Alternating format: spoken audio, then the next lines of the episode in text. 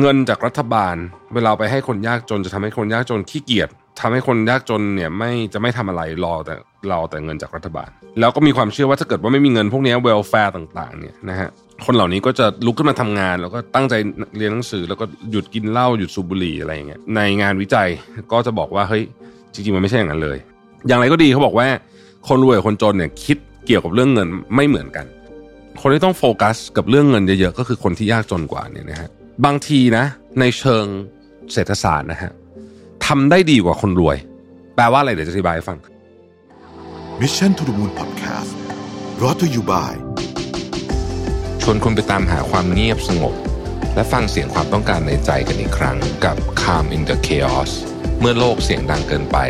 หนังสือเล่มใหม่ล่าสุดของผมรวิทยานุสาหะสั่งซื้อได้แล้ววันนี้ที่ Line Official at Mission to the Moon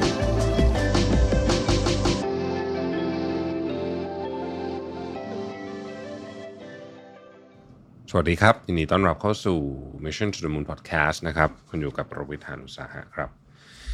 วันนี้บทความจาก Chicago Booth นะฮะเรื่อง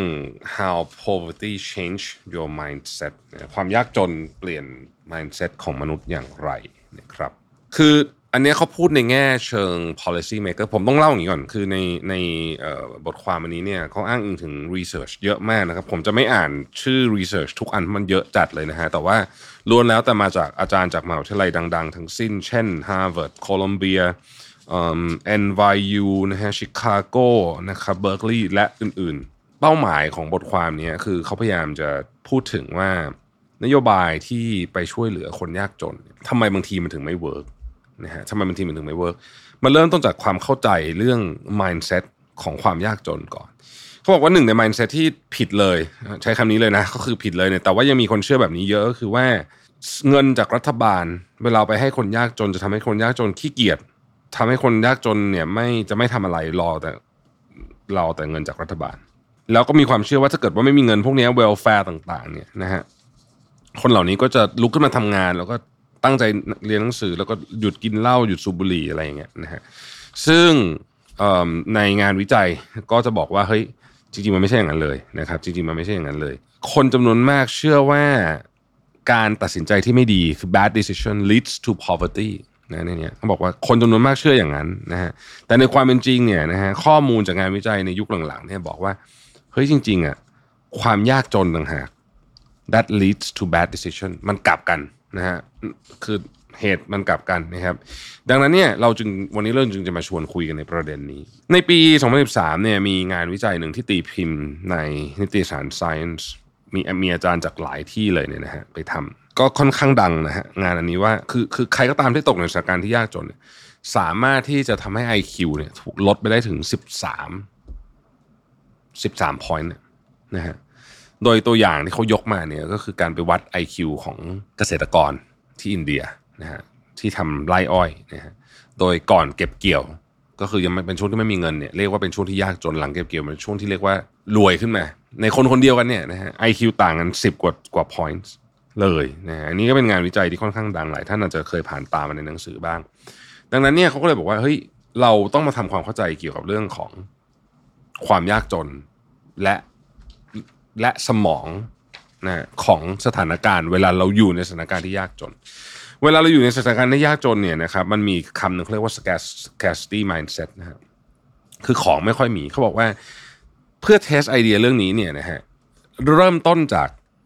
การเข้าใจถึงมิติของไอ้คำว่า scarcity mindset ก่อนนะฮะหรือว่า influence of scarcity ความ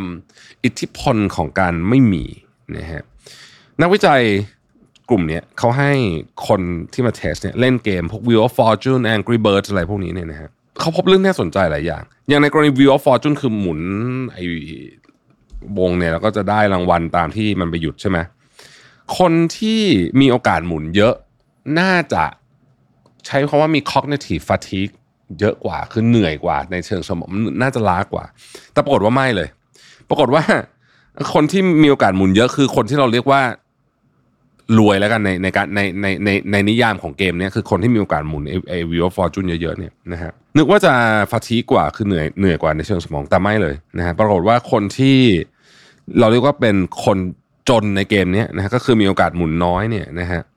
เหนื่อยมากกว่า เพราะว่าต้องพยายามมากๆเลยในการหมุนแต่ละครั้ง กรณีของ Angry Bird ก็เช่นเดียวกัน Angry Bird คนที่รวยในนิยามของ Angry Bird ก็คือมี ชีวิตมีตัวตัวให้เล่นเยอะนะฮะในขณะที่คนที่จนมีตัวให้เล่นน้อยกว่า มีจำนวนครั้งให้เล่นน้อยกว่า ก็ปรากฏว่าคนที่รวยเนี่ยก็จะตั้งใจเล่นน้อยกว่าด้วยในแต่ละตา คนที่จนในเกมนี้ในในนิยามของเกมนี้เนี่ยนะฮะจะใช้เวลาในการเรียกว่าเล็งอะสูงกว่าเยอะมากนะครับ สรุปก็คือว่านะฮะจริง ๆ ถ้าพูดถึง scarcity เนี่ยนะครับ ความน่าสนใจของมันอยู่ตรงนี้นะ ถ้าคุณมีโอกาสน้อย หรือหรือมีจำนวนครั้งที่จะให้ลองน้อยเนี่ย คุณจะทำได้ดีกว่าอย่างในกรณีของ Angry Bird เนี่ยคนที่เรียกว่ายากจนคือมีจำนวนครั้งให้ยิงน้อยกว่าเนี่ยทำคะแนนเฉลี่ยได้ดีกว่า คนที่มีจำนวนครั้งให้ยิงเยอะกว่า โอเค ตรงเนี้ยเราเราเราหยุดตรงนี้ไว้ใช่ไหมแล้วเดี๋ยวเราจะคุยกันต่อว่าแล้วมันเกี่ยวอะไรกับเรื่องความยากจนจริง ๆ บ้างนะฮะโอเค เราจำเรื่องเกม Angry Bird ไว้ก่อนนะครับทีนี้ พอเอามาแมปกับโลกจริง คนที่ร่ำรวยนะครับ ถ้าเรามาดูเปรียบเทียบกับเกม Angry Bird เมื่อกี้เนี่ยนะฮะคนที่ร่ำรวยเนี่ย จะโฟกัสกับเรื่องราวต่างๆ ที่เกี่ยวกับเงินในการใช้สมองในการโฟกัสเนี่ยน้อยกว่า เช่น ไป grocery ไปอะไรพวกเนี้ยก็อาจจะไม่ได้คิดอะไรเยอะ ในขณะที่คนที่ยากจนต้องโฟกัสมากกว่า เพราะมีเหมือนคล้ายๆ กับเกม Angry Bird ก็คือมีจำนวนตาในการเล่นน้อยกว่าเพราะมีเงินน้อยกว่า เมื่อต้องโฟกัสมากกว่านะฮะคนเหล่านี้อาจจะช้อปปิ้งด้วยไปซื้อของที่ตลาดแล้วก็ได้ได้ของที่ราคาถูกกว่า คนที่ยากจนเนี่ยนะฮะแต่ว่าไอ้ของที่กิจกรรมที่เขาทำเหล่านั้น การไปตลาดหรือการอะไรก็แล้วแต่เนี่ย มันกลายเป็นงานที่ใหญ่ขึ้นมา และเรารู้กันอยู่แล้วว่า มนุษย์เรามีพลังสมองอะจำกัด แปลว่าถ้ามันถูกใช้กับเรื่องพวกนี้เยอะขึ้น เขาก็เหลือไปใช้กับเรื่องอื่นน้อยลง ในเรื่องของพลังสมองนะฮะดังนั้นเนี่ยมันเลยเป็นสาเหตุที่อธิบายว่าทำไมเมื่อคุณต้องโฟกัสกับเรื่องเงินเยอะๆ เพราะว่าคุณต้องทำเรื่องนั้นให้ดี เพราะว่าคุณเงินน้อยใช่ไหมฮะเหมือนว่าคุณมีตาในการเล่นเกมน้อยเนี่ยนะฮะเมื่อคุณต้องโฟกัสเยอะ พลังสมองของคุณจะลดน้อยลงไปในการเอาไปทำเรื่องอื่นนะครับ ไม่ต้องไปพูดถึงเรื่องของ creative creativity อะไรพวกนั้นเลยเนี่ยนะฮะ ดังนั้นนะครับเราจะเห็นว่าคนที่ต้องโฟกัสกับเรื่องเงินเยอะๆก็คือคนที่ยากจนกว่าเนี่ยนะฮะบางทีนะ ในเชิงเศรษฐศาสตร์นะฮะทำได้ดีกว่าคนรวย แปลว่าอะไรเดี๋ยวจะอธิบายให้ฟังทำได้ดีกว่าคือทำได้ดีกว่าในหลักการนะครับทำได้ดีกว่าในหลักการด้วยซ้ำนะฮะซึ่งอันนี้ถ้าเราเข้าใจเรื่องนี้เนี่ยการออกแบบนโยบายในการช่วยเหลือคนพวกนี้เนี่ยคนยากจนเหล่านี้เนี่ยนะฮะจะดีขึ้นนะครับทำได้ดีกว่าเนี่ยอธิบายด้วย การทดลองอันนี้นะครับเขาบอกว่าถ้าไปถามคนนะบอกว่าคุณจะไปซื้อออุปกรณ์ไฟฟ้าชิ้นหนึ่งราคา 300 เหรียญนะครับราคาของมันเนี่ยคุณซื้อตอนนี้ 300 เหรียญแต่ถ้าคุณขับรถไปอีก 30 นาทีนะฮะไออีกร้านหนึ่งอะที่ขับรถไปอีก 30 นาทีเนี่ยมันจะลดราคาไป 50 เหรียญถามว่าคนส่วนใหญ่จะขับไปไหมคนส่วนใหญ่ไม่ว่าจะรวยจะจนจะขับ 30 นาทีนะครับแต่พอเราเปลี่ยนเครื่องใช้ไฟฟ้าชิ้นนี้เป็น 1,000 เหรียญนะครับแล้วบอกว่า ขับรถไป 30 นาทีจะประหยัดไป 50 เหรียญเนี่ยนะฮะคนที่รวยจะจำนวนมากจะไม่ไปละนะครับคำถามคือความแตกต่างมันอยู่ตรงไหน เอาเรื่องที่ถูกต้องก่อน ถ้าพูดในหลักเศรษฐศาสตร์แบบถูกต้องเลยเนี่ย50เหรียญไม่ว่าคุณจะซื้อของชิ้นใหญ่หรือชิ้นเล็ก50เหรียญมีค่าเท่ากัน ดังนั้นจริง ๆ การที่คุณตัดสินใจขับรถไปเพื่อประหยัดเงิน50เหรียญนะในเชิงเศรษฐศาสตร์นะ เป็นการกระทำที่ถูกต้องนี่คือที่ผมจะบอกว่า คนที่ยากจนกว่าเนี่ย ไม่ว่าจะเป็นของชิ้นหนึ่งสามร้อยหรือว่าหนึ่งพันถ้าประหยัดได้ห้าสิบอะเขาจะทำนะฮะเป็นการตัดสินใจที่ถูกต้องในเชิงเศรษฐศาสตร์ด้วย นี่คือกำลังจะบอกว่าตัดสินใจดีกว่านะ ในเชิงเศรษฐศาสตร์นะฮะอย่างไรก็ดีเขาบอกว่า คนรวยคนจนเนี่ยคิดเกี่ยวกับเรื่องเงินไม่เหมือนกัน คนรวยคนที่เงินเยอะกว่า เมื่อมีพื้นที่ capacity เหลือในสมองเยอะกว่า เพราะไม่ต้องโฟกัสกับงานไอเรื่อง detail เรื่องเงินมากมายเนี่ย คนรวยจะมองเรื่องของเงินเป็น relative เสมอ relative ก็คือมองเป็นเปอร์เซ็นต์อะกรณี300เหรียญ50เหรียญเนี่ยมันเยอะมัน16เปอร์เซ็นต์ใช่ไหมแต่ถ้าเกิดเป็น50เหรียญจาก1,000เหรียญเนี่ยมันแค่5เปอร์เซ็นต์เท่านั้นเองเพราะฉะนั้นพอเป็น relative แล้วมันดูน้อย เขาจะมองทุกอย่างเป็น relative ก็ก็เลยไม่ไป แต่ว่าคนจนจะมองเป็น absolute คือ50เหรียญก็คือ50เหรียญซึ่งในในทางเศรษฐศาสตร์วิธีการมองเป็น absolute เนี่ย จริง ๆ แล้วมัน make sense มากกว่านี่คือสิ่งที่เขาพยายามจะบอก เพราะฉะนั้นเมื่อเอามา practice แล้วเนี่ยมันคืออะไร เขาบอกว่าเมื่อเราเข้าใจ mindset อันนี้แล้วนะฮะเราควรจะต้องหนึ่งเวลาจะออกแบบโปรแกรมอะไรก็ตาม ให้กับคนที่ไม่รวยเนี่ยนะฮะควรใช้ตัวที่เป็นดอลลาร์ amount หรือตัวเลขไม่ใช่เป็นเปอร์เซ็นต์อะหนึ่งร้อยเหรียญอะไรแบบนี้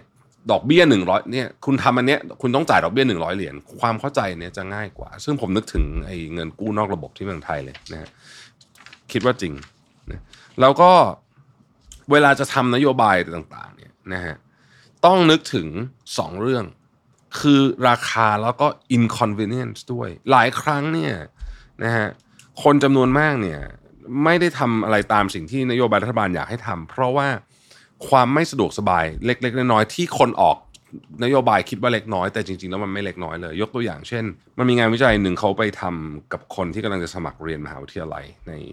ในเขตที่ยากจนเนี่ยนะเขาบอกว่าถ้ามีคนช่วยกรอกแอปพลิเคชันไอ้ใครเคยสมัครมหาวิทยาลัยอเมริกาจะรู้ว่าการกรอกใบสมัครเนี่ยเป็นเรื่องที่ยากมากมันซับซ้อนมากนะฮะมันถึงขั้นมีเอเจนต์บริษัทช่วยเลยแหละคุณนะฮะอันนี้เล่าให้ฟังนะคือ มันมีเลยนะ บริษัทที่ทำเป็นเอเจนต์ที่เพื่อช่วยเพิ่มโอกาสในการให้ให้ลูกคุณเข้าไอวิลีกได้อะไรแบบนี้ค่าจ้างแสนเหรียญมีนะฮะมีจริงๆ ทีนี้ประเด็นก็คือเอาคนธรรมดาก่อนทั่วไปเนี่ยการกรอกแอปพลิเคชันแอปพลิเคชันไม่ง่ายเลย ปรากฏว่าพอมีทีมงานไปช่วยกรอกนะฮะการสมัครเรียนมหาวิทยาลัยเนี่ยเพิ่มขึ้นถึง 24 24%ในเขตนั้นนะครับนี่นี่คือ inconvenience นะฮะคือความไม่สะดวกสบายนะครับ หรือว่าที่เคนยาเขาก็มีการทดลองเหมือนกันนะฮะเขาบอกว่าแค่ให้ชุดนักเรียนชุดเครื่องแบบนักเรียนฟรีนะครับการเข้าเรียนในโรงเรียนเนี่ยก็เพิ่มขึ้น 6%ซึ่งถือว่าเยอะมาก เพราะฉะนั้นเนี่ยเวลาเขาไปเทสเรื่องพวกนี้ซ้ำแล้วซ้ำอีกก็จะพบว่า ความไม่สะดวกสบายที่สำหรับบางคนอาจจะคิดว่าเป็นเรื่องเล็กน้อยเนี่ยนะฮะเช่นการเดินทางมาอนามัยที่ศูนย์อนามัยเพื่อที่จะมาตรวจร่างกายหรืออะไรแบบนี้ มันเป็นเรื่องใหญ่มากสำหรับคนยากจน เพราะว่าอย่างที่บอกอะคือทุกทุกดิส i ชันของเขาอะมันหนักหมดเลยนะฮะแล้วมันเป็นมันเป็น absolute หมดเลย การจะเดินทางไปที่ไหนสักที่หนึ่งค่ารถ500 บาทเนี่ยถือว่าเป็นเรื่องใหญ่มาก เมื่อเทียบกับคนที่มีตังหน่อยเนี่ยเรื่องนี้คือเป็นเรื่องเล็ก หรือแทบจะไม่ได้คิดถึงเลยด้วยซ้ำเพราะมันเป็นจำนวนน้อยมาก ถ้าเราเอาย้อนกลับไปทั้งหมดที่ผมพูดมาเนี่ย เราจะสามารถสรุปได้ว่า วิธีการมองโลกของคนรวยกับคนจนต่างกันตั้งแต่จุดเริ่มต้น ด้วยเรื่องของพลังสมองที่เหลือในการไปคิดเรื่องพวกนี้แล้ว เพราะมันเป็นธรรมชาติมากว่าถ้าคุณมีน้อย คุณจะโฟกัสกับเรื่องนั้นเยอะ เมื่อคุณโฟกัสกับเรื่องนั้นเยอะ สมองคุณถูกใช้เยอะ ไอ้ที่เหลือไปทำอย่างอื่นมันก็น้อยลงนะครับ ดังนั้นเนี่ยนี่คือคำอธิบายว่าทำไมชาวไร่อ้อยก่อนเกี่ยวกับหลังเกี่ยวเนี่ยไอคิวถึงต่างกันตั้งสิบกว่า point อะซึ่งมันเยอะมากนะฮะเยอะมากๆ ดังนั้นเราสามารถจะบอกได้เลยว่า ความฉลาด ในการใช้เรื่องพวกนี้เนี่ยไม่ได้เกี่ยวกับสมองอย่างเดียวแต่มันเกี่ยวกับว่าสถานการณ์ตอนนั้นของเขาคืออะไรด้วยนะฮะสรุปอย่างนี้ว่า policy ที่เกี่ยวข้องกับเรื่องเนี้ยถ้าอยากจะออกเพื่อช่วยเหลือคนยากจนจริง ๆ การทำความเข้าใจกับ behavioral economics หรือว่า behavioral science สำคัญมากนะฮะเพราะว่าไม่งั้นเนี่ยใช้ความคิดของคนที่มีเยอะ abandon mindset ไปช่วยคนที่เป็น scarcity mindset มันไม่ได้ไงคือมันกลับขากันเลยนะฮะนี่คือสิ่งที่บทความนี้พยายามจะพูดถึงแล้วผมคิดว่า เป็นเรื่องที่น่าสนใจว่าเมื่อคุณขาดอะไรบางอย่าง ไม่ต้องเป็นเงินก็ได้นะ อะไรก็ตามเนี่ยนะฮะ scarcity mindset ขึ้นมาปุ๊บเนี่ยมันจะเปลี่ยนวิธีคิดของสมองคุณไปหมดเลยนะครับ ขอบคุณที่ติดตาม Mission to the Moon นะฮะเราหวังว่าตอนนี้จะเป็นประโยชน์ในการไปดู policy ต่างๆ ที่กำลังจะเกิดขึ้นของประเทศไทยด้วยนะครับ แล้วพบกันใหม่พรุ่งนี้ครับ สวัสดีครับ Mission to the Moon Podcast brought to you by ชวนคุณไปตามหาความเงียบสงบ และฟังเสียงความต้องการในใจกันอีกครั้งกับ Calm in the Chaos เมื่อโลกเสียงดังเกินไป หนังสือเล่มใหม่ล่าสุดของผมรวิทยานุสาหะสั่งซื้อได้แล้ววันนี้ที่ Line Official at Mission to the Moon